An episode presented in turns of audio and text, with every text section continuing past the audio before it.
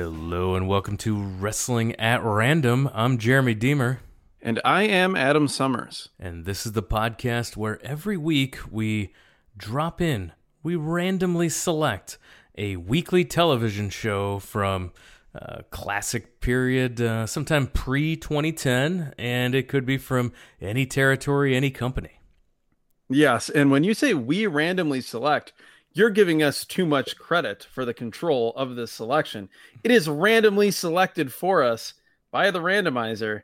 Thousands upon thousands of hours of pro wrestling television, could be from Japan, could be from obviously many different territories and promotions in the United States, elsewhere as well. We run the randomizer. It picks a show. We watch it. Sometimes, as in some recent episodes, they are very off the beaten path territories. Sometimes it slides right in a bit more to the mainstream.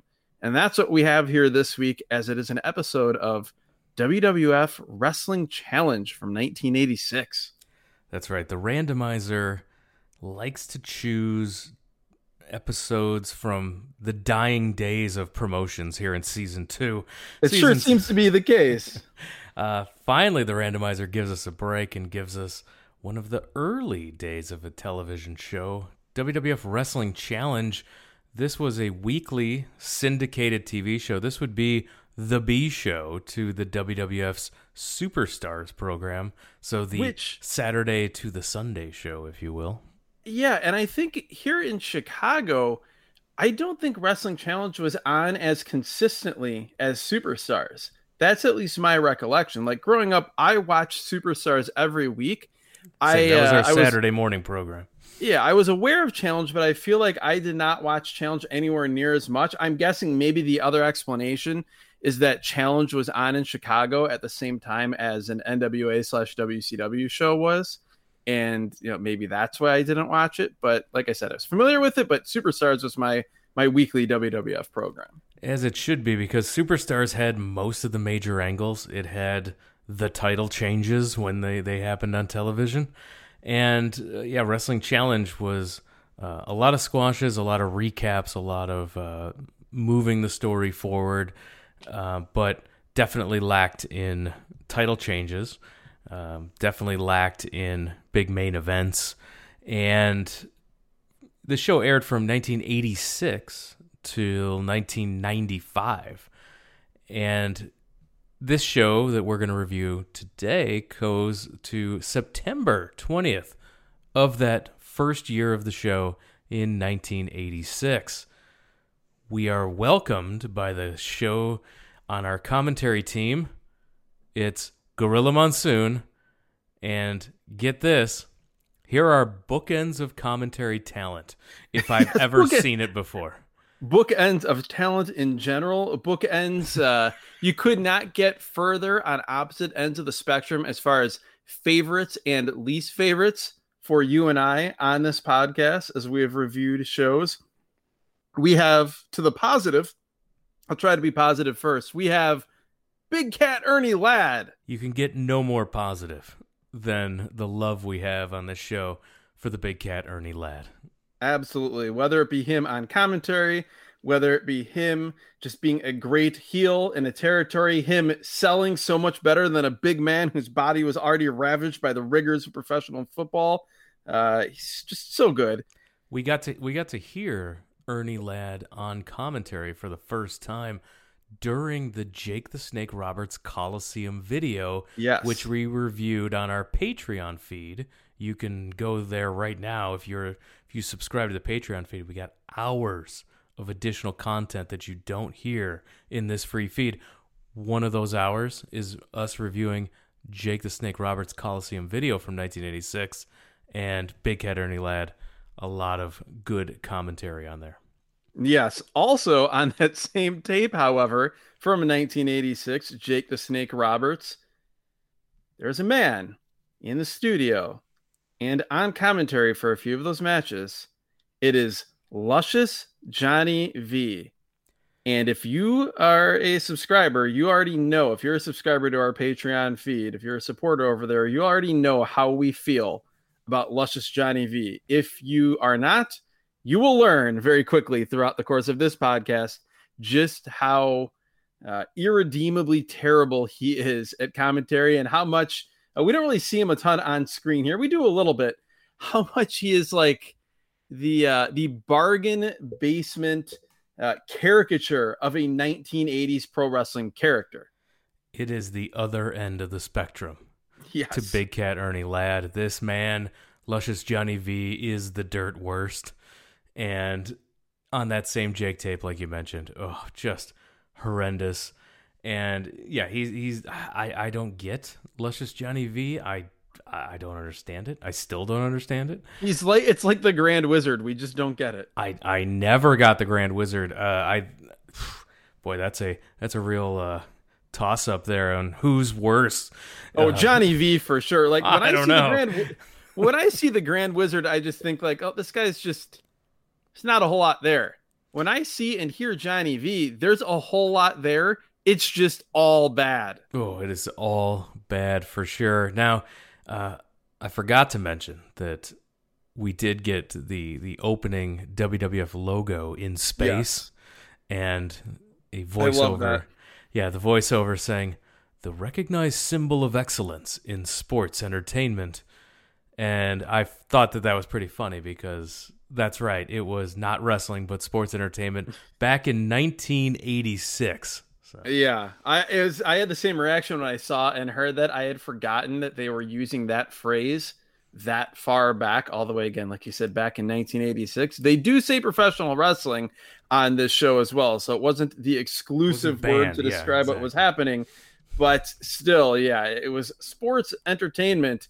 And when they run down who's going to be on this card, the men that will be in action or will appear on this show, because that's what happens. We have the video intro, we see the open, which there's really not a whole lot to say about that, and then they run down the card such as it is. And this is what is in store: the Killer Bees, Sika, the dream team of Brutus Beefcake and Greg the Hammer Valentine.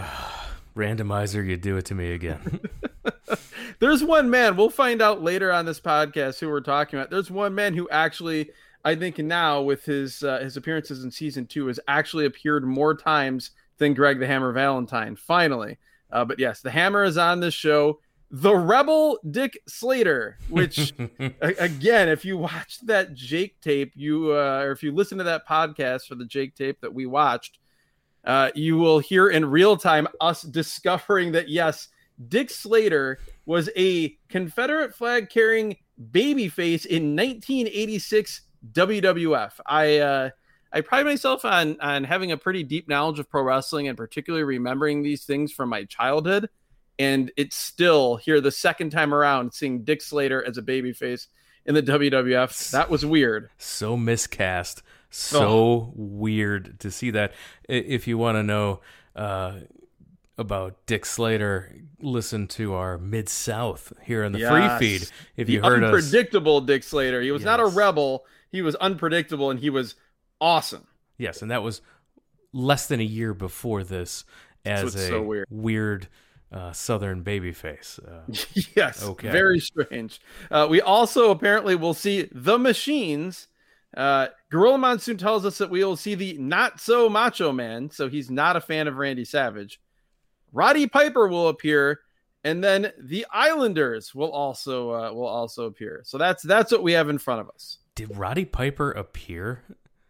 Very briefly. There was a segment. Remember the segment from another show with him and Adrian Adonis? Oh, that's right. Okay. All right. We'll get there. Yeah. Cause I was get to that later. That's just remembering. I'm like, yeah, I remember all those guys on this show. And then I didn't remember Piper. Now I remember why I didn't remember Piper. I got it.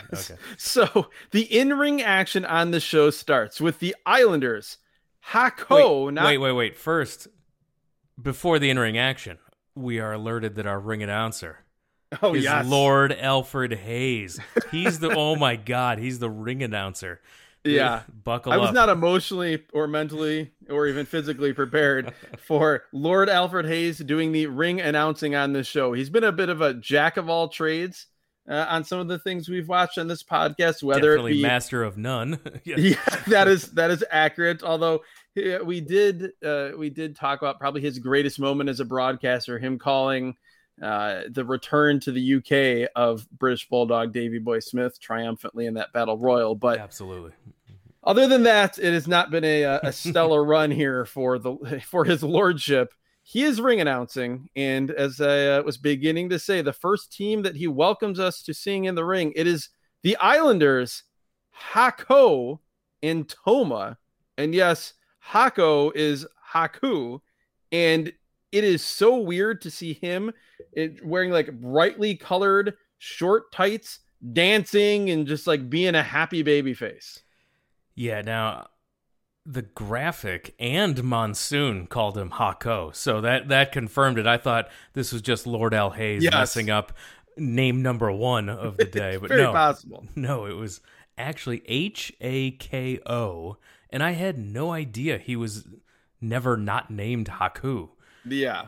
I'll be calling him and stuff like that, but yeah. Yeah, I'll be calling him Haku for the rest of this review. Yeah, same here. Yeah, he did a little dance, which I found was hilarious. And and I was very pleased with this babyface fun Islander team. The Hart Foundation, they're with Jimmy Hart, who appears to be ready to wrestle for some reason. Why is he wearing long tights? He's not just wearing long tights. He's wearing like a pinkish, purplish, full bodysuit, like leotard style gear with his long tail suit jacket over it. He looked more ready for Glow in 1986 than he did here for a wrestling challenge. The other noteworthy thing from a production standpoint is that when they're introduced, when the Hart Foundation is introduced, they don't get an entrance. They're in the ring, and the cameraman is in the ring with them. The Hart Foundation jump them at the bell, double elbow on Tama, Neidhart just biting Tama, and the Harts double team him in the corner.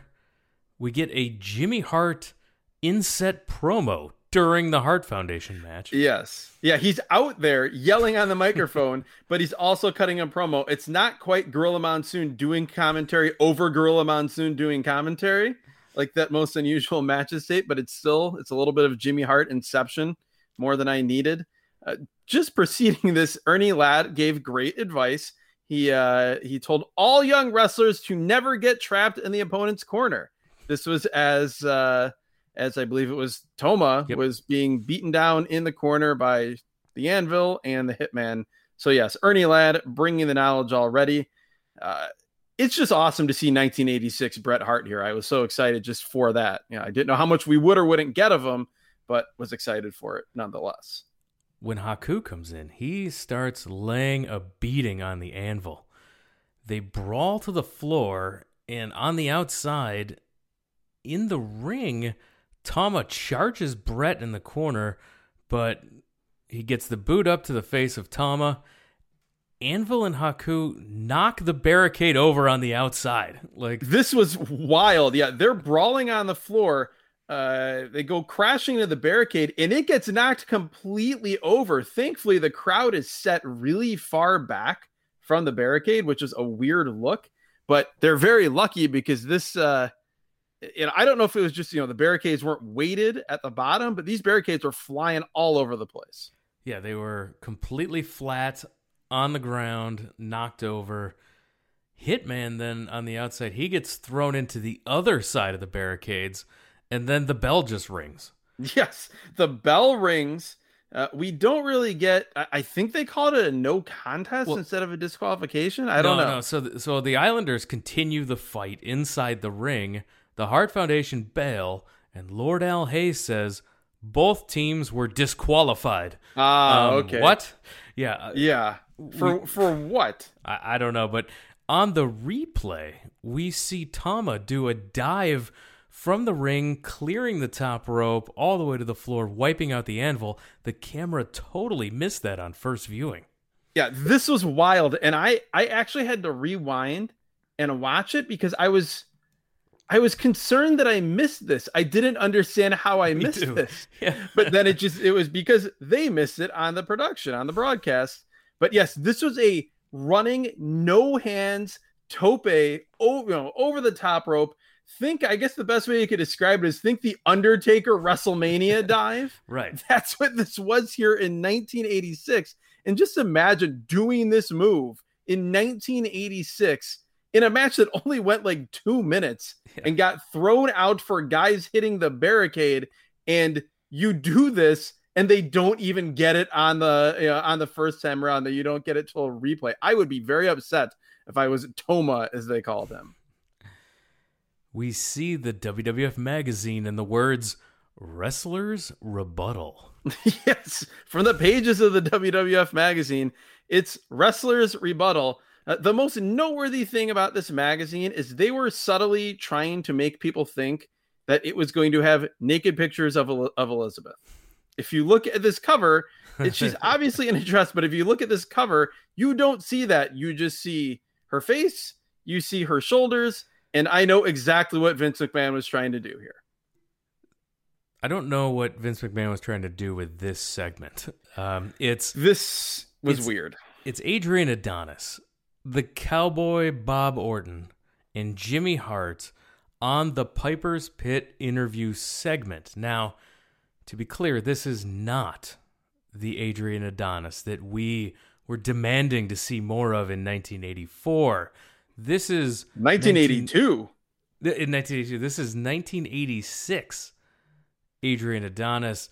A lot has changed in 4 years. Oh, the version of this character has him wearing a dress. He hosts an interview segment called The Flower Shop. Bleach blonde hair. There are approximately 2 Adrian Adonises compared to what he looked like in 1982. He's twice the size and not muscle. Yeah, it's not great here. Orton has a pink cowboy hat on. Yeah, this is a look at these two men standing next to each other, and then Jimmy Hart in the background. It's a crew. So Adonis challenges Roddy to a debate. Yeah, the debate is, what's better, the Flower Shop or Piper's Pit? Yeah, Piper says, let's not wait for the debate. Let's do it now. Piper sits in a chair, tells Adonis to sit down, and let's debate now. As Adonis goes to sit down, Piper slides the chair out from underneath him. Adonis falls to the ground, and Piper just casually strolls off the set, which was one of the highlights for me, was just Piper's look on his face as he just strolls off the set, and that's the end of Wrestler's Rebuttal. It was very weird. There was not much rebuttal. The wrestlers only appeared very briefly. This was not quite as strange as that Andre the Giant Sensational Sherry segment, but it wasn't. It wasn't that far off. That just as far as just this weird tacked on thing that took like 90 seconds and really didn't. It just didn't seem to fit, but it happened. We go to commercial. We come back, and it is Tony Garea. He not only does not have Rick Martel there, he also does not have knee pads. And he looks so much more here in 1986 like WWF official breaking up a fight, yes, Tony Garea, than he does multiple tag team champion Tony Garea from 1982. His opponent, the Intercontinental Champion Macho Man Randy Savage with the Miss Elizabeth. Macho, he comes out decked in his sequins blue robe. Miss Elizabeth, blue with white stars. Elizabeth is wearing a dress that has the exact same design. This is great. They're just obviously a great act in every conceivable way at this point, and they are coordinated. And he's got the Intercontinental title, which I find to be one of the best versions of the Intercontinental title. Oh, it's absolutely. It's the best version of the Intercontinental title. We've talked about it before. It would be, to me, it's the second best looking secondary title in the history of at least modern pro wrestling, only behind the NWA World Television title. We are in complete agreement there. Macho Man shoves Garea before he takes his robe off, and Garea tries to attack Savage, but referee Danny Davis, infamous referee Danny Davis, gets in between them, and this allows Savage to elbow Garea. But Gorilla, well, it starts with Savage. He puts Elizabeth in front of him immediately when Gorilla starts to go after him. So that kind of plants the seeds of where we're at here in the Savage Elizabeth relationship as well. We also learn from the commentary from Gorilla Monsoon that not only is Macho Man the Intercontinental Champion, he apparently, in a miscarriage of justice, stole the championship. He won it in dubious fashion over Tito Santana in November in the Boston Garden.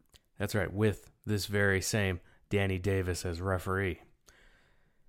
And so Gorilla's able to hit a high cross, get a 2 count, and Savage right back up. He still has his headband and sunglasses on as he's wrestling this match. Yes, he's wearing green tights that say Macho Man on the back, yellow boots, a sequined blue bandana that matches both his entrance robe and the dress of Miss Elizabeth, and he is wrestling in those patented Randy Savage sunglasses. He is like an action figure come to life.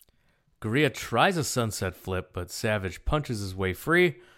Savage with a knee to the back knocks Gorilla out to the floor. Yeah, that running knee that he would do a lot of times. Usually he would do that to set up what he's about to do here, which is going off the top rope with a double X handle to the floor. At this point, we get an inset promo from Superstar Billy Graham. He is in the desert, and the only note I have on this promo is that he, in the desert, talking, sounds like the lamest Dusty Rhodes ripoff as he says that he's coming back. And I know there's much more to Superstar Billy Graham than that, but he just sounds like a dime store Dusty Rhodes here. This is, he's talking about trying to make a comeback, and he's going to go after Savage in the Intercontinental title when he does.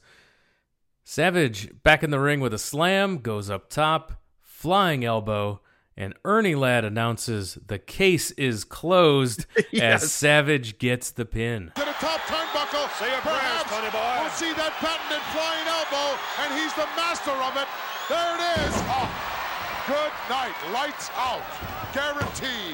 1, 2, 3, count. This case is closed. Wow. Unbelievable. Once Randy Savage goes up there and plants that flying elbow some 15 feet down, I don't care who the individual is, he's not going to get up from it. Your winner, Macho Man Randy Savage! Yes, that became, I don't know if it was just for this week on this episode of Wrestling Challenge, but that was a catchphrase of sorts, apparently, for Ernie Ladd here. That is the way he described the end of almost every match on this wrestling program. Randy Savage, this was way too short for how little we've seen of Randy Savage on this podcast.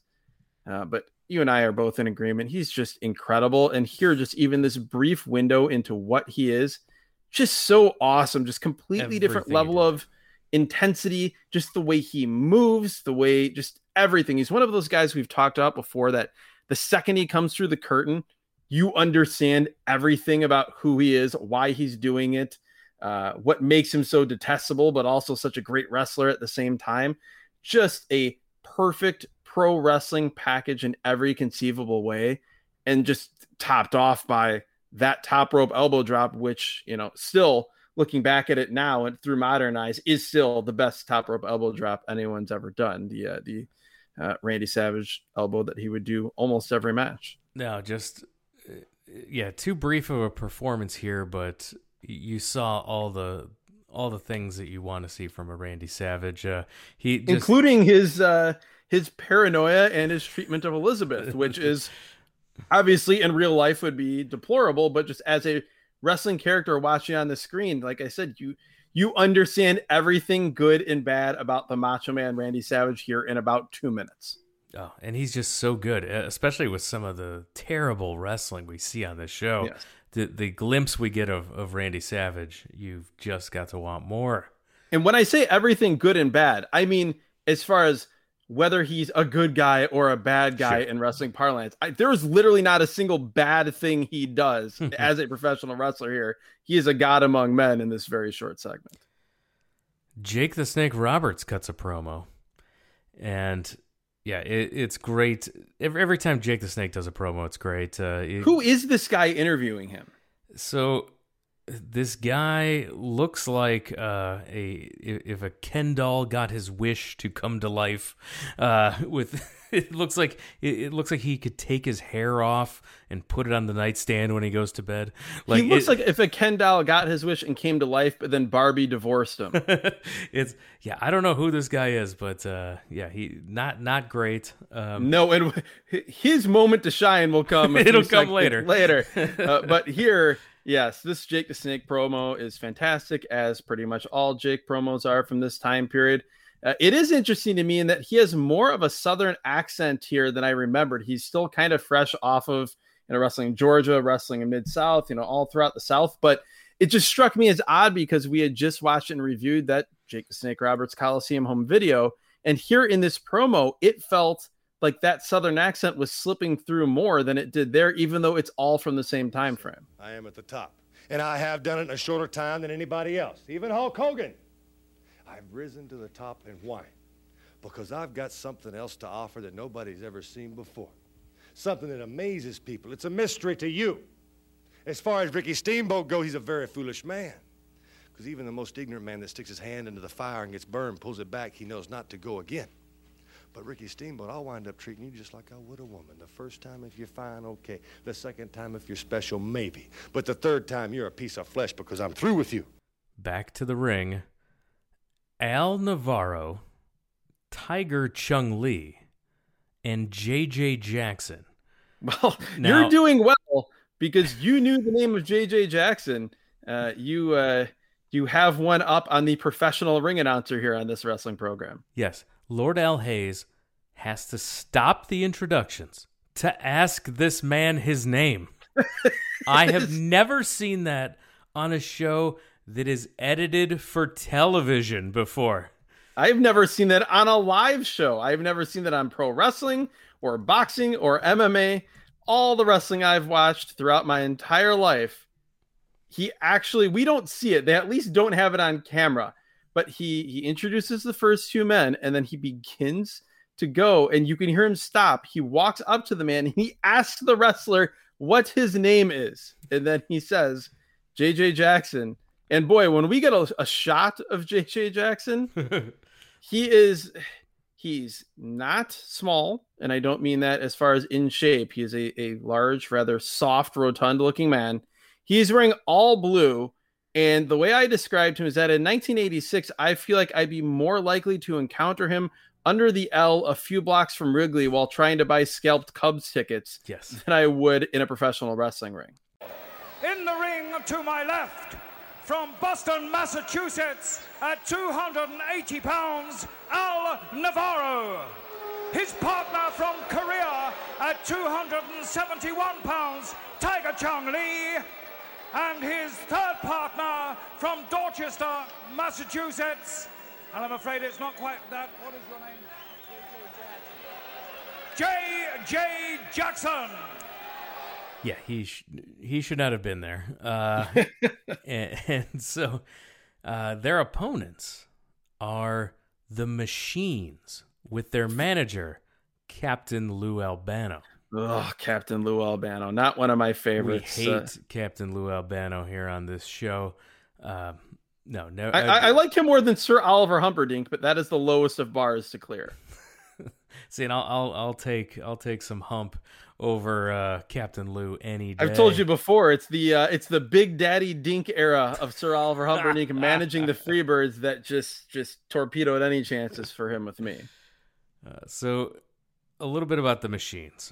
Now, these are three guys wearing long black trunks with straps for their tops. Yeah, single strap tops like, say, Jerry Lawler. Correct. Or Andre the Giant. Interesting that you mentioned Andre the Giant. Now, about these men from Japan. That's right. They are from Japan. Now, they all have black masks on with some gold outlines here. The gimmick for the Machines is modeled after Super Strong Machine in New Japan. Yes, who we actually have talked about on this podcast before, I believe, not wrestling under his mask, but wrestling under his real name of Junji Hirata. And we talked about him being Super Strong Machine.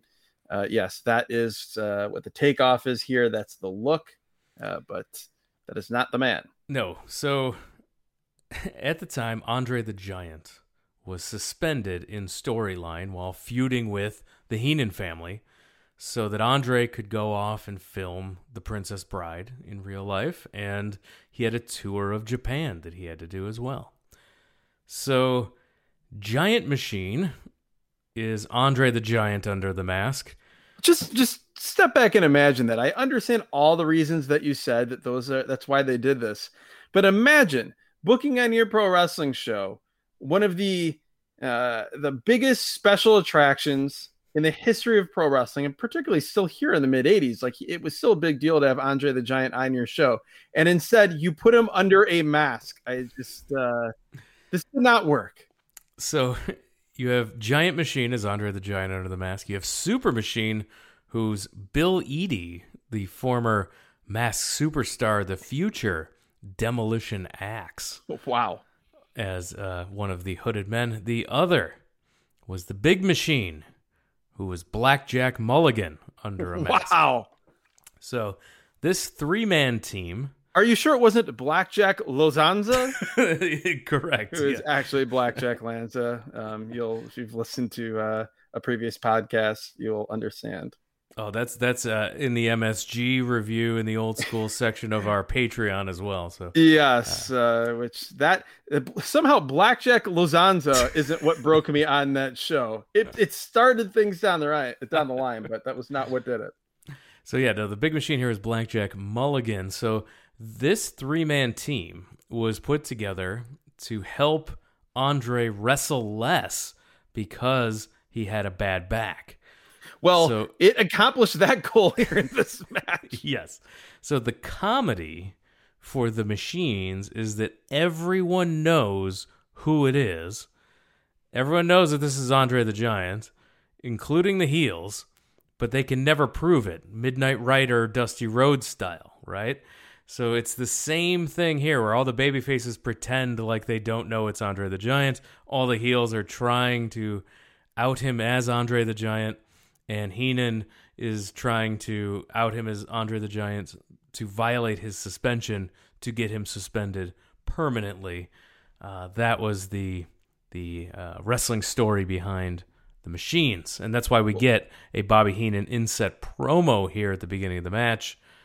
And my favorite part of this inset promo is Heenan calling Albano a zero, which that's what I call Albano. Like, me and Bobby Heenan, great minds thinking alike. I wrote that as well, all caps, and I said, I guess I know where Jeremy got it from now. Bobby was great here in this inset promo. He rattled off, as you said, the names of the Machines: Giant Machine, Big Machine, Strong Machine, and then he called Lou Albano Slob Machine, which just absolutely warmed my heart. He said something like, when I go to bed, or when you go to bed, I'm still up. When you wake up, I'm still up. And like you said, he called him a zero. Yeah, and he could have been describing this match and this act. You described all these like things that were supposed to make sense or make this entertaining with the Machines, and in practice, it was far less entertaining of an act and a story than it sounds. 100%. Yeah. And, but that line about the zero got a huge pop from me, obviously being one of my favorite lines. I had no idea that I was about to hear it from Bobby Heenan. That was awesome. But in the ring, nothing much was happening. It was just Mulligan and Eadie working the entire match. So Andre on the apron the entire time. Super Machine throws JJ Jackson toward the corner. Andre with a punch from the apron. And Super Machine pins him for the win. Yeah, so Andre never actually gets in the ring. This punch was really more of an overhand chop that was about as forceful as Giant Baba in the 90s, which, again, Giant Baba, obviously all the respect in the world, but as a wrestler in his latter stages, not particularly impactful. So they actually, when reading about the Machines, they would actually, whenever people would bring up that this is obviously Andre the Giant, who else is this big, babyfaces would say, could be Giant Baba.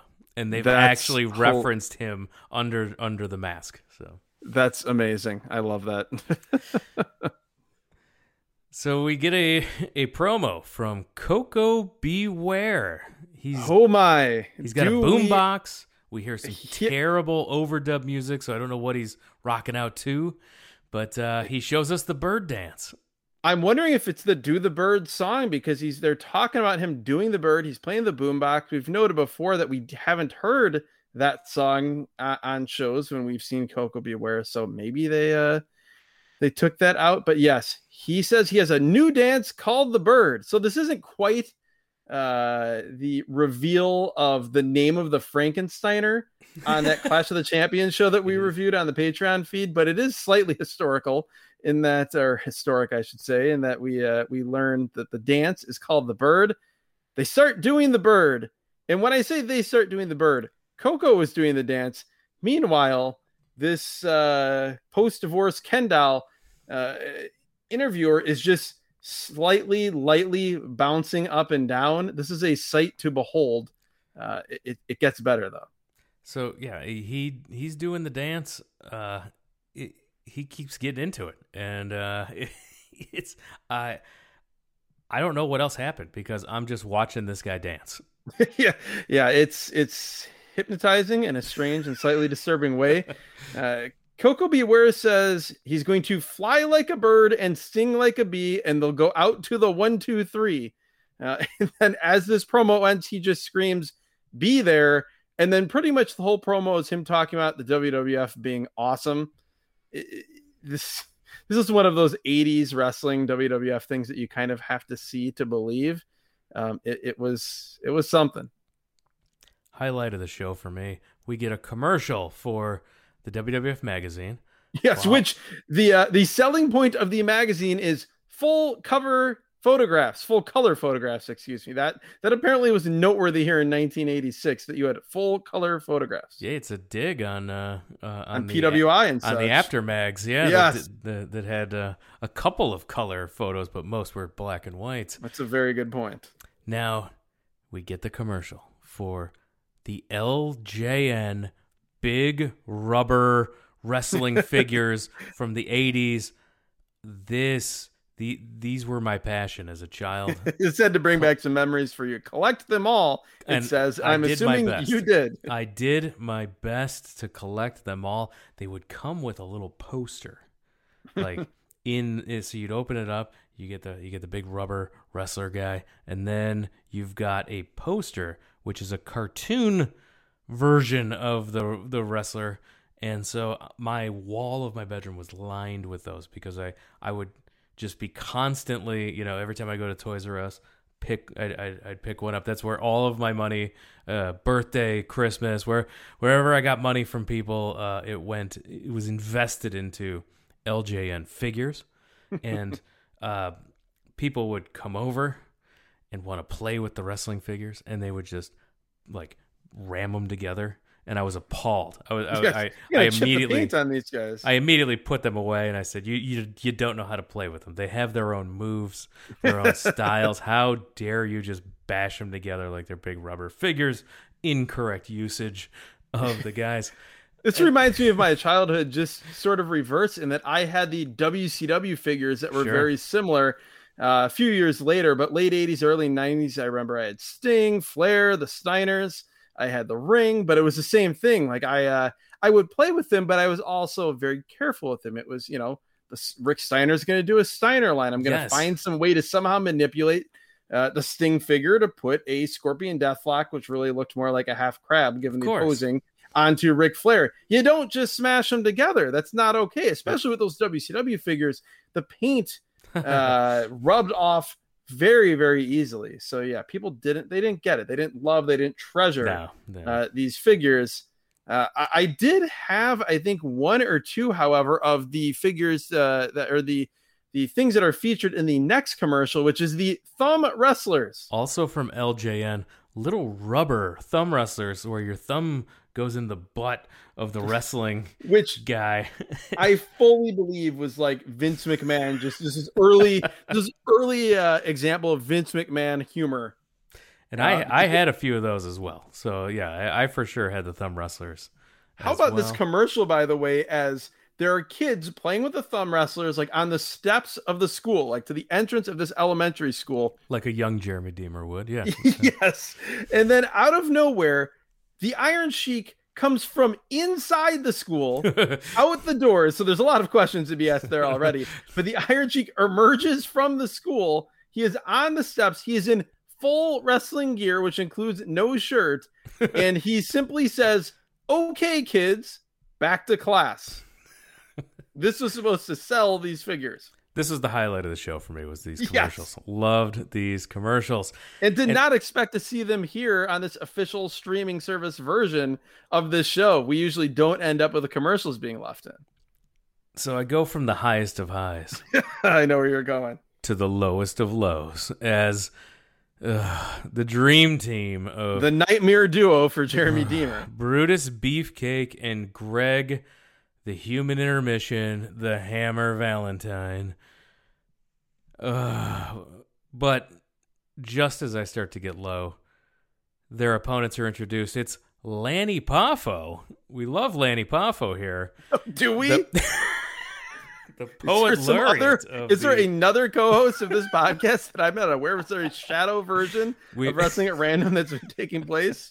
We've discussed Lanny Poffo in previous episodes, and his run is all the way through being a New Japan color commentator, and his run in WCW where he was employed and paid hundreds of thousands of dollars over the course of several years and never appeared on TV.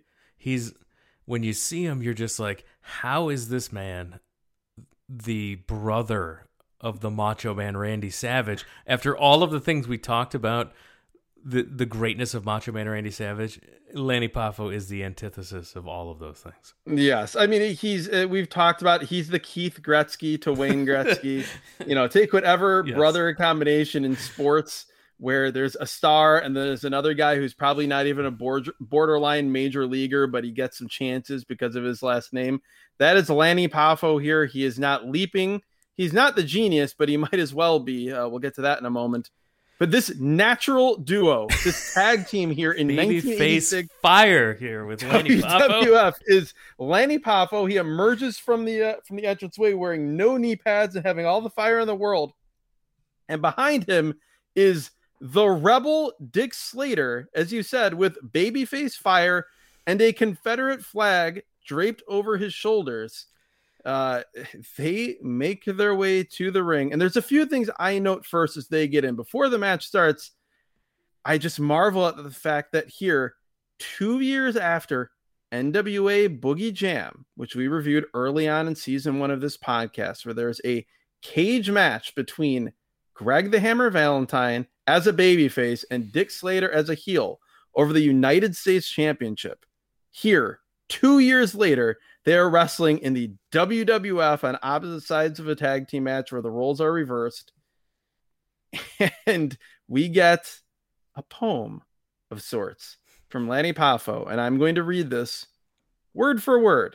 Good, because I did not capture the audio for this. So yes, I'm always very much on it when it comes to transcribing Lanny Poffo poems. This poem, the end of this poem, I want to hear if I heard it right. So I'm looking for it because it sounded to me like it did not rhyme and there was a misrhyming opportunity. But go ahead. It kind of tailed off towards the end. So here it is.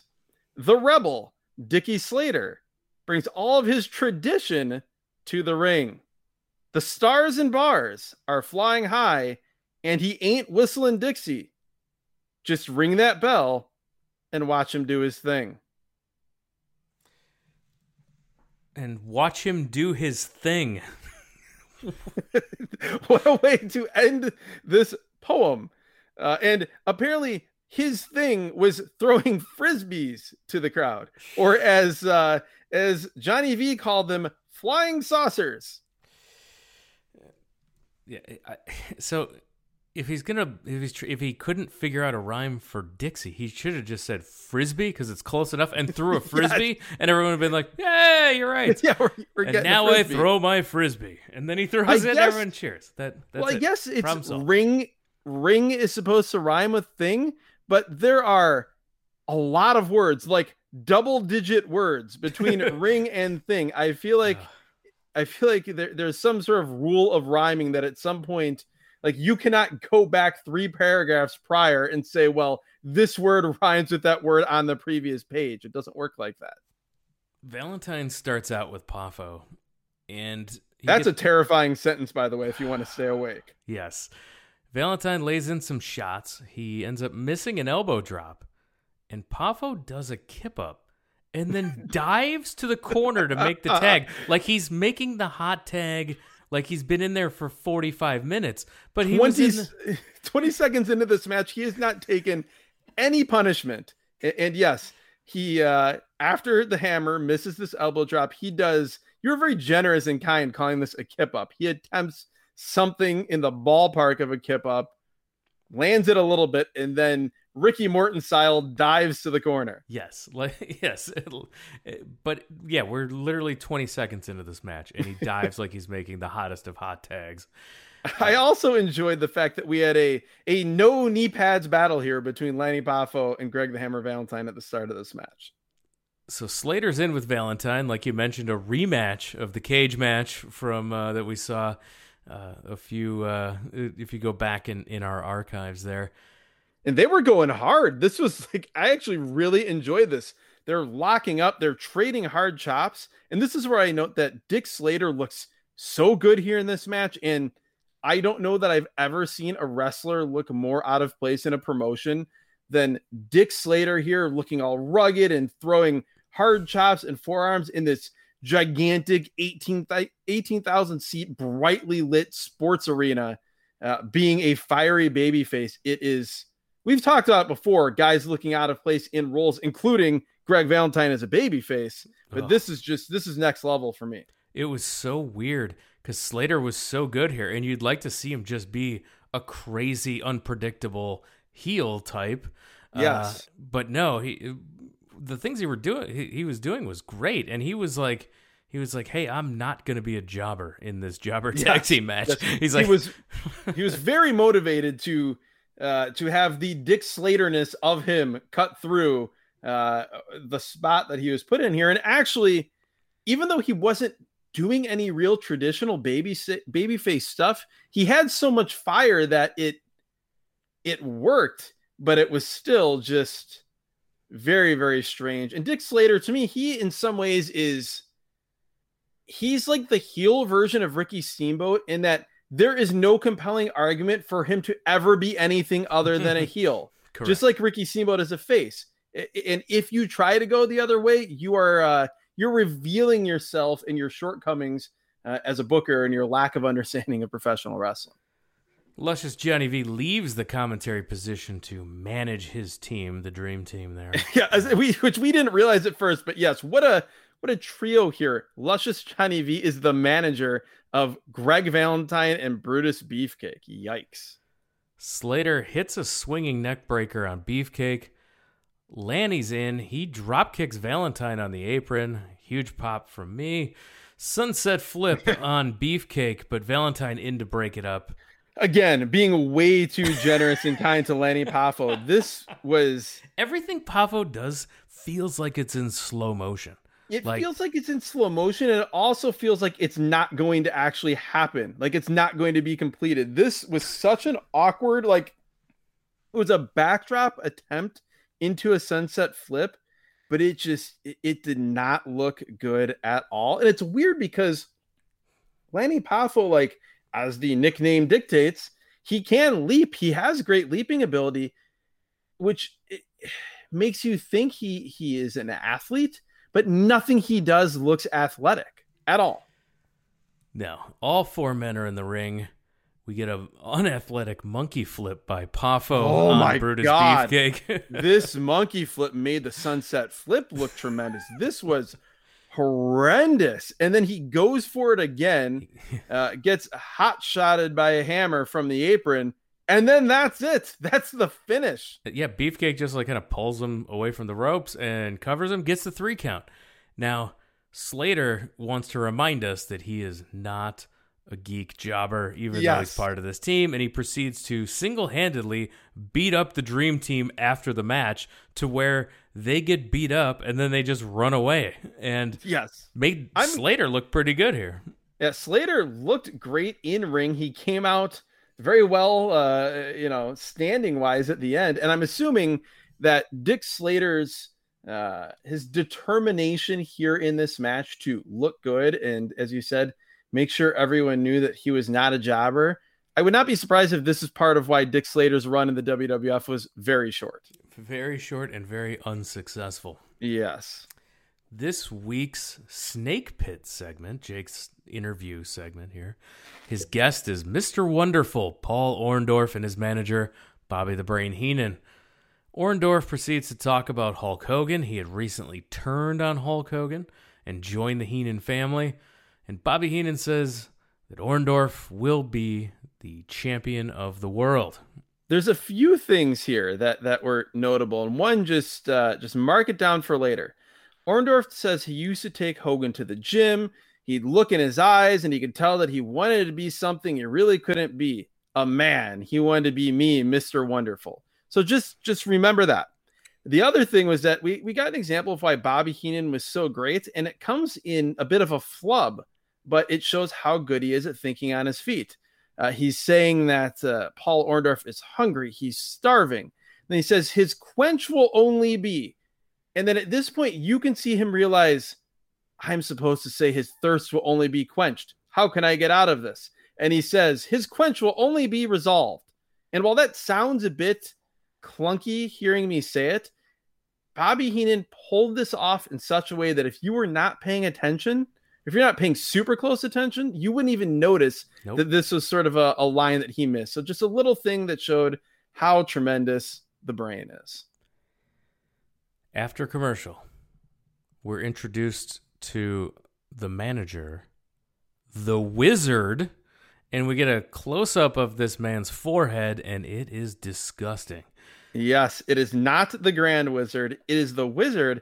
And literally the first thing I write down is that King Curtis Iakea. Yes. And I am proven to be correct by the end of this. I mean, with that forehead, it's hard to think it's anything else. The best way to describe this forehead is, when you see like videos of or sort of like graphical representations of what someone's brain looks like, and there's all those folds in your brain. That is what the outside of the Wizard, King Curtis Ayakea's head looks like. His skin looks like brain. Ask your 8-year-old to draw a picture of bacon.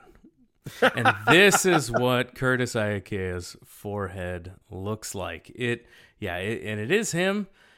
And you are correct in your analysis. And you would remember the last time Curtis Iakea was on a show that we reviewed, he was forming the Dungeon of Doom in WCW. Yes. As part of that Slamboree 95 pay-per-view we reviewed in season 1. His short-lived role, never really that much out in front of the fans, but in these vignettes of him looking like he was in some sort of cave as the master, with Kevin Sullivan being his taskmaster, excuse me. I would only imagine that Tony Schiavone would have gotten a kick out of that callback to the Dungeon of Doom. If you don't know what we're talking about, listen to our very recent episode reviewing one of the final WCW Thunder shows. Do your Tony Schiavone break completely, just like I did on the Patreon podcast about that MSG show. But yes, here he is, King Curtis Iakea. He is managing Sika. This match, before we get to it, the opponent, Rick Hunter. This is what I wrote down immediately upon seeing Rick Hunter. Rick Hunter is the opponent, and he looks like the guy that your grandpa told you about, who bowled a 300 game 20 years ago at his work party. Yeah, I like that. I had Rick Hunter as the default when you start to create a wrestler, and then you need to add on from there. I would agree with that if wrestling video games existed in 1975 and had a create a wrestler role. He also he kind of looks like, in your mind's eye, if you imagine a wrestler that is shorter than Dick Murdoch, but has the same body with the face of Bobby Heenan. So we've got, sorry, everyone's turning off the show right now to go look up Rick Hunter. We've oversold it. Match starts with Sika chopping him in the corner, choking him down. We get an inset promo from newcomer, the Honky Tonk Man. Yes, Gorilla Monsoon says, the whole wrestling world is talking about the Honky Tonk Man. We get this promo from the Honky Tonk Man, who says that Sika is from Uganda. I think he got that information from the same source that told the ring announcer on the Continental show that Cactus Jack was from Mexico. Yeah, I think Honky Tonk Man was trying to talk about all the newcomers coming to town. I think he was also talking about Kamala coming to town, but never mentioned him by name. How about Gorilla after the promo saying, talk about excitement? And the Honky Tonk Man arrives and Gorilla is wrong. Yeah. And he also, if he said that about this match, he would be wrong. You said this match starts with like kicks and chops and stomps and chokes. That's the whole match. Yeah. And the Honky Tonk promos, it's every Honky Tonk Man promo you've ever heard. Sika ends up no-selling some punches by Hunter. He then starts just pulling at Hunter's face. This match was straight out of that All-Star Wrestling 1982. Oh, it totally was. Yeah. This was Killer Khan. Yes. This was all of that. And this show was weird because it's in a big, big building, tons and tons of people.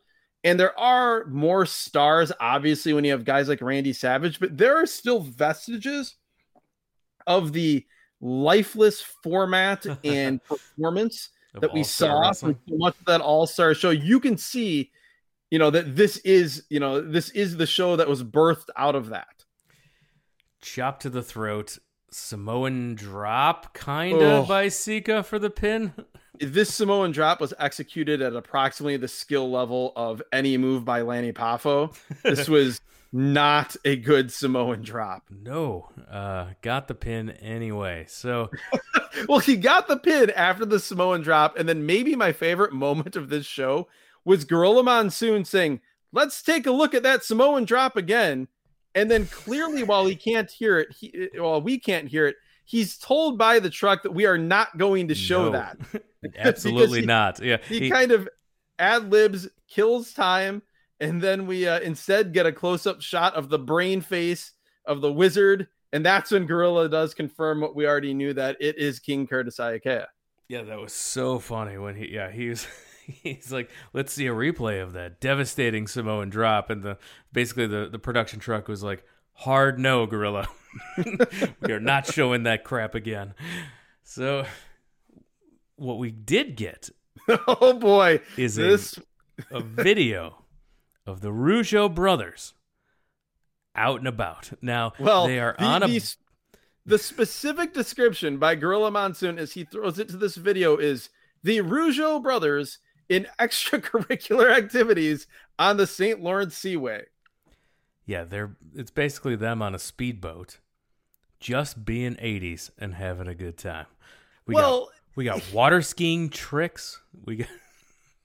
It's the 80s and they're having a good time, but it's what I took from this is they had very little usable footage from this shoot, because at least half of it is just them on a boat and they're pointing at things somewhat quizzically, and then one is talking to the other, and it's clear the other can't hear what the brother is saying, so they're leaning in to try to hear it. Like, there's not a lot of action that's happening. Like, you compare this to the glorious Scott Hall is coming to the NWA video. It's like the same thing, but also not the same thing. No, we got water skiing tricks, and that's about it here from the Rougeaus. I mean, Scott Hall was playing volleyball. He was talking to ladies on the beach. And it was interspersed with him killing dudes. Like that was killing dudes. Yeah, that basically was. Here's Scott Hall. He's big. He's tough. He can kill people, and he's also a really cool dude that likes to play on the beach and hang out with a bunch of women. Here with the Rougeaus, it's like They live north of the border. There's some water there. They either have a boat or borrowed it, and they can't hear each other talk. Fun, but lame. Now, to the ring, we're introduced to the jobber team of Terry Gibbs and his tag team partner, Jack Foley. Yes, a very young Jack Foley. That's Cactus Jack Manson, whatever you want to call him. Nick Foley making another appearance. We have seen young Mick Foley through his career here just randomly show up. He's never advertised. We just see him show up on these shows, and it's super fun when Mick Foley just appears on the show. Yeah, never advertised, never a focal point. I guess the closest thing to that would be him on the Smoky Mountain show with Boo Bradley, but we didn't expect him to be on that. He just appeared. He wrestled Bruiser Bedlam, and then, you know, he was involved in that whole deal. And then he was on that recent Continental show. We did not expect him to see, or expect to see him there as a member of the Stud Stable with Colonel Robert Parker / Robert Fuller, as he was known then. Cactus Jack Manson on that show. And then here as a jobber, a very young Jack Foley. I like the look with a lambskin vest as his entrance attire as he's waiting in the ring with Terry Gibbs. Now, I always talk about I like my jobbers having ill-fitting gear, and Foley delivered here as he was spending almost the entire match pulling his tights up. They just kept falling down, and he kept pulling up his pants the entire match. This was hilarious. Yes, we now understand why he would wear, you know, the shirt, or he would have the singlet, at least something to keep the tights up. Their opponents, the Killer Bees, B. Brian Blair and Jumpin' Jim Brunzell. I had forgotten just how much they were dressed like they were actual bumblebees. Like this gimmick was a little too on the nose. They have horizontal striped yellow and black wrestling trunks.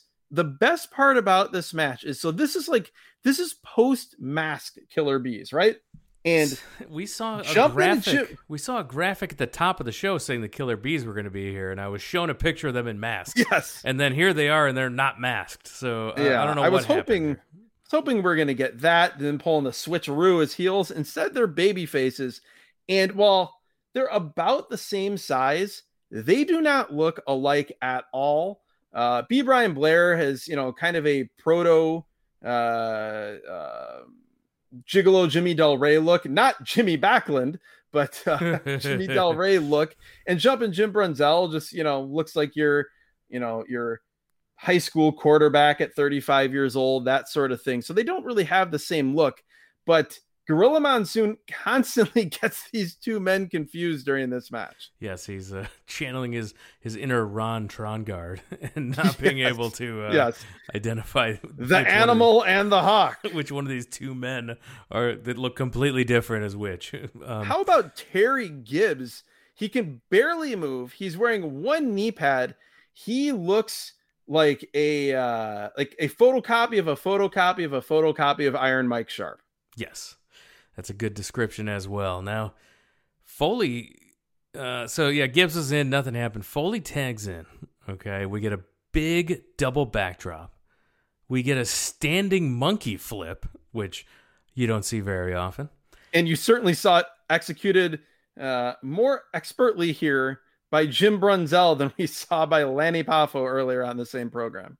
And then we see an atomic drop on Foley, and it's the first time Foley takes a bump where you go, wow, that looked brutal, and that was a McFoley bump, and it was on an atomic drop.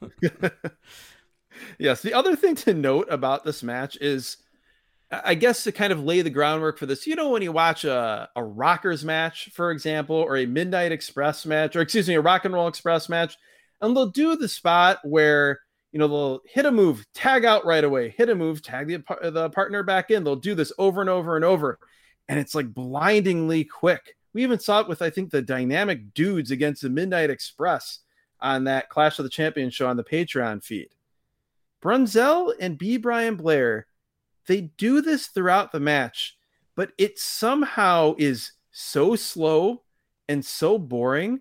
Like, they hit a low impact move, they'll lock on a wrist lock, and then they'll let it go, and they'll tag the partner back in, and then they'll do another lame move, and they'll tag the partner back in. It was just so weird to me because I've never seen that done in such boring fashion. No, the Killer Bees in general are more boring than you remember. Oh, the Killer Bees are what you thought the Fantastics were before you went back and watched Fantastics matches as an adult and realized they were a great tag team. That's the way I look at it. They were so great. The Killer Bees, not great. No, they were very generic and boring. And the worst. And I mean, they threw them in these bumblebee costumes basically, and they still did not stand out. I didn't even see a drop kick by Jim Brunzell in this match. Like, literally the only thing that he's good for. Yes, exactly. And he shouldn't be saving it like he's Okada. Get out here with your drop kicks, Brunzell. We get a high knee, and Foley continues to take a beating, which is always encouraged here on the show. Power slam, but Gibbs makes the save. The finish comes when Blair jumps off the back of a kneeling Jim Brunzell, and he hits Foley with a flying ass attack, he hits Foley with his ass in the air. As Foley's falling down onto his back, Blair is falling down with him, and he lands ass first on Foley's face. Full force. Full force. And I'm watching this and thinking, why is this their finisher? A, this is dumb. B, Foley just got annihilated. And then we see the replay. And as we see this in slow motion, and it's just more devastating, Gorilla Monsoon says that the name of this move is the bee sting. He is stinging him, not a flying ass attack. Oh, that is why they gave them this move as their finisher, because it was like a bee stinging you. The dumbest thing I've ever seen. Horrible. He sits on Foley's chest, got the pin. Obviously, the Killer Bees are your winners. What a lame finishing move. How about the finishing move was lame? Their big jumping white guy high five after they won was the lamest thing you've ever seen. This was just, I would say that of all the like fiery babyface tag teams that we've seen on any episode of this podcast, the Killer Bees have to be the lamest. Like, I was dying for the Dynamic Dudes after this. Yeah, Killer Bees. They're way more lame than you think. There's some people listening to this podcast going, dude, the Killer Bees, not that bad. I have good memories. No, you don't. They're terrible. Don't go back and watch, because it'll ruin all your memories of the Killer Bees. They're not good. Yeah, I remember thinking like, oh yeah, those guys were a solid mid-card team. Again, thinking, they were like Fantastics level. And no, absolutely not. We get a promo from Bobby Heenan. See, Hulk Hogan is over with. He's ripped his T-shirts. He's talked to the kiddies. He's patted them on the head. He's signed the autographs. That is over. There is only one thing that exists today in wrestling, and that is this gentleman here. Your next world's heavyweight champion. Right. You people out there might as well get used to the fact that I'm going to be the next heavyweight champion of the world. I've tried to tell you people all along that Hulk Hogan does nothing else but uses people. He's talking about Orndorff. We then get Orndorff in there basically cutting a very similar promo to what we just heard on the Snake Pit. He cut the exact same promo, maybe with like one additional sentence flourish describing their encounter in the gym, but it is the exact same promo. He's talking about going to the gym and the bench press and seeing him want to be the man that he is. It's just so ridiculous to see that here twice on this hour television program in two different settings, him basically saying the exact same thing. He then goes on to say that the Real American song was written for him, the tearing the shirts, the cupping the ear. Hogan stole it all from me. Orndorff is not a good promo, and Bobby Heenan recognizes this. This is maybe my favorite thing on the show, top three for sure, as Orndorff is just going on and on. Bobby has had enough, and he basically completely cuts Orndorff off by just starting to yell, wonderful, wonderful, wonderful, over and over again until Orndorff stops talking. Now, these promos were all happening not in front of the people, but like backstage. Yes. And so like this backstage promo is just the end of the show. They just start previewing next week. Yeah, we get a preview of next week, which will have Coco Beware in action, King Harley Race. It just, I had forgotten that he was already there in 1986. The Honky Tonk Man will make his debut. Yes, his wrestling challenge debut. And then the feature match, a non-title affair. It is the British Bulldogs, Dynamite Kid, and Davey Boy Smith taking on the team of Nikolai Volkoff and Iron Sheik. Then we get highlights from the show we just watched with some funky music as the credits roll. Yes, Gorilla Monsoon says, and I quote, "Stay with us, fans, for a special musical review of this week's highlights." And if you've listened to this podcast, which obviously you have because you're hearing me say this right now, you know that this show did not have many in-ring highlights. No, why did I need all of that when I could have had, could have given me 2 more minutes of the Macho Man? And you could have given me Paul Orndorff cutting the same promo for the third time. Yeah, ridiculous. This show is, they tried to fit a ton of little things onto this show. Yeah. And nothing was that great. So I'm going to ask the tough question. Favorite thing on this show for you?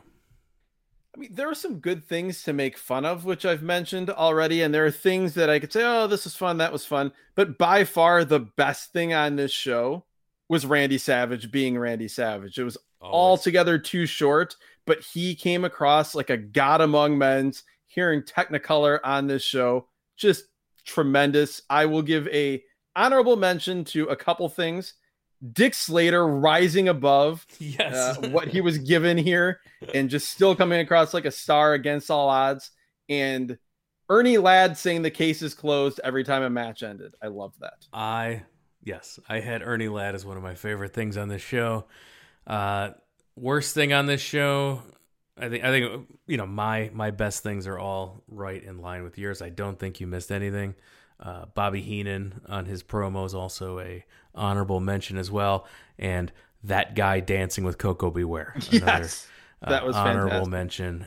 I'm going to say worst thing on this show, and I don't know, maybe you'll convince me there's something else, but I think that Billy Graham inset promo, I just thought that was terrible. It was bad. And when I watched it, I was like, yeah, this is a guy that's past his prime and does not belong on this show. I was going to say wrestler's rebuttal until Piper just walks off the set with Piper pulling the chair out schoolyard style and then walking off the set. That saved it somewhat. So that saved it somewhat. Sika is horrible. That match was terrible. Okay, yeah, no, I'm with you 100%. That match was horrible. It not only took me back to the 82 MSG TV or the 82 All-Star Wrestling TV show, it took me back to that MSG show that broke me from 1973. It was 30 seconds of kicking and punching and stomping stretched out over 6 minutes or however long it was. Just truly uninspired dreck. Yes. So those were some of the worst things. And of course, honorable mention for the worst things always goes to Greg the Hammer Valentine and his manager Luscious Johnny V. Just when you thought you couldn't make the Hammer more unwatchable, put him with Luscious Johnny V, and that's enough for me. You know what I think? Just as we're closing this out, what I want more than anything, I don't know if it happened during this time period. Think how great it would have been if we would have had a Randy Savage squash match against a young Jack Foley. Oh my God. Yeah. That, if that existed, it would be one of my favorite squash matches of all time, I think. So with that, we're going to wrap it up. I do want to remind everyone, we mentioned the Patreon a few times during this show. That's because there's hours of content over on that Patreon waiting for you right now. A full road trip's worth road trip worth of additional bonus audio content. Full-length podcast that if you are not a subscriber, a supporter at the Patreon, you have not heard any of that yet. It's just waiting there for you. That's right. If you want to see what we reviewed on that Patreon, in addition to the mentions that we had earlier, go to patreon.com/wrestlingatrandom. There you'll see all of the posts that are available to you. You subscribe just like you would any other podcast. It shows up as an extra bonus feed for you. On Thursdays, we publish to that one. So every single week, you get content there if you're a Patreon supporter. And if you want to, you can bump up a tier. Not only do you get bonus content, but you can also be the randomizer for a month, and you can choose which show we watch as part of the podcast. Yes, and that has happened several times. We've had some very good stuff that we've reviewed. There's some rough stuff that's been thrown into the queue, I'll say, from our Be the Randomizer tier supporters. We welcome it all. We appreciate the support of those that do contribute via the Patreon. And if you're willing to go to that Be the Randomizer tier, we'll watch just about anything that you'll give us, as long as it's from 2010 or earlier. Yeah. So, and you can always request something, then bump back down to the bonus content tier and continue to get your extra weekly audio. And there's also a tier where you can get a T-shirt. I mailed out a couple T-shirts last week, so make sure that if you want a T-shirt, you can support the show that way. We promise they're tasteful. It's the logo you see everywhere around here. It's a wrestling shirt you can wear to places that aren't necessarily a wrestling event and not be embarrassed about it. Yes, as I always say, I'm a person who, when conditions warrant, I go to many, many concerts. And I would not be and am not embarrassed to wear this Wrestling at Random logo T-shirt to concerts, at small dive bars, indie venues across the country. You'll feel totally comfortable wearing it. It is a wrestling shirt that does not look like a wrestling shirt. I wear it on my work Zoom calls and nobody notices. It's totally fine. So yeah, go get yourself a T-shirt, bump back down to the bonus content tier. Now, if you cannot support the show financially in these times, we totally understand that as well. We ask you to interact with the show via social media, at Wrestle at Random on Twitter, the same for Instagram, facebook.com/wrestlingatrandom. Interact with the show. That's the best way to do it. If you're not on social media, you can also send us an email, wrestlingatrandom@gmail.com. And you support the show by interacting with us and telling your wrestling fan friends about us. Tell your friends that used to be wrestling fans about the show as well. They might want to take a trip down memory lane and revisit some of these shows. Yes, and make sure to tell your former friends who are or used to be wrestling fans about the podcast as well. Maybe you guys used to be a Greg the Hammer Valentine and Brutus Beefcake level dream team, and it just didn't work out. You've had a falling out. Maybe you can bring the dream team back together by telling them about this podcast. Probably not, but it's worth a shot. If you're listening to this podcast, you're the beefcake in that relationship. You're not the hammer. Don't you worry about that. And all of the links I mentioned, along with the entire back catalog of this podcast, is available at wrestlingatrandom.com. Go back and listen to season 1 if you haven't heard it. If you just joined in late to this show and you see all this stuff in the back catalog, you're like, boy, I wish I had jumped on this earlier. I missed out on a bunch of stuff. No, you didn't. It's evergreen content. It is waiting there for you like the first day it was released. So go back, treat yourself, enjoy anything that you haven't listened to yet on the back catalog. And with that, we're going to wrap it up. Adam, I want to thank you for joining us. Thank you, Jeremy. This was a fun one. I anxiously await what the next show is that Cactus Jack will make a surprise appearance on. It's coming. Oh, I do. And as much as I know, Greg the Hammer Valentine will show up on a show again as well. That is the epitome of what we always say, the randomizer giveth and the randomizer taketh away. And I want to thank everyone for listening, and we'll talk to you again next time.